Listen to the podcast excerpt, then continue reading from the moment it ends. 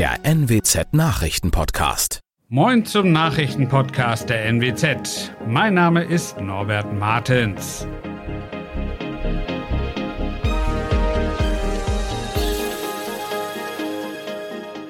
Und das sind unsere regionalen Nachrichten. Viele Lehrerinnen und Lehrer in Niedersachsen sollen bald mehr Geld verdienen. In Delmenhorst ist ein Auto nach einem Unfall in eine Menschenmenge geraten und zu wild gefeiert. Der DFB ermittelt gegen Werder-Torjäger Füllkrug. Viele Lehrer fordern es schon lange, jetzt sind sich auch die großen Parteien einig. Wer an einer Grund-, Haupt- oder Realschule unterrichtet, soll in Niedersachsen künftig dasselbe verdienen wie ein Lehrer am Gymnasium. Nach der Landtagswahl im Herbst soll die Angleichung umgesetzt werden. Bisher gibt es das Einstiegsgehalt der Besoldungsstufe A13 mit rund 4.230 Euro brutto im Monat in der Regel nur für Gymnasiallehrer.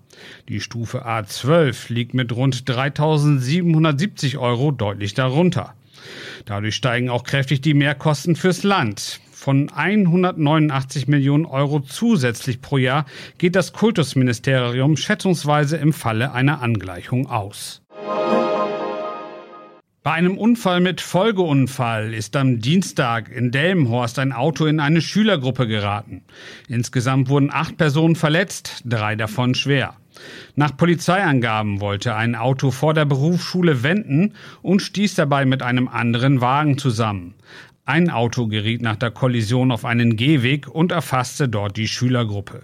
Unter ihnen wurden fünf Menschen verletzt, davon zwei junge Frauen schwer.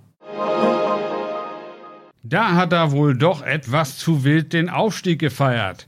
Der Deutsche Fußballbund DFB ermittelt jetzt gegen Werder Bremens Torjäger Niklas Füllkrug wegen des Abbrennens von Pyrotechnik. Das hat der DFB am Dienstag bestätigt. TV-Bilder zeigen Füllkrug, wie er bei der Aufstiegsfeier am Sonntag inmitten von Bremer Anhängern im Weserstadion ein rotes bengalisches Feuer durch die Luft schwenkt. Werder Bremen hatte zuvor 2 zu 0 gegen Jan Regensburg gewonnen und den Aufstieg in die Bundesliga perfekt gemacht. Das waren unsere Nachrichten aus der Region. Weitere aktuelle News aus dem Nordwesten finden Sie wie immer auf NWZ Online. Und Aktuelles aus Deutschland und der Welt hören Sie jetzt von unseren Kollegen aus Berlin.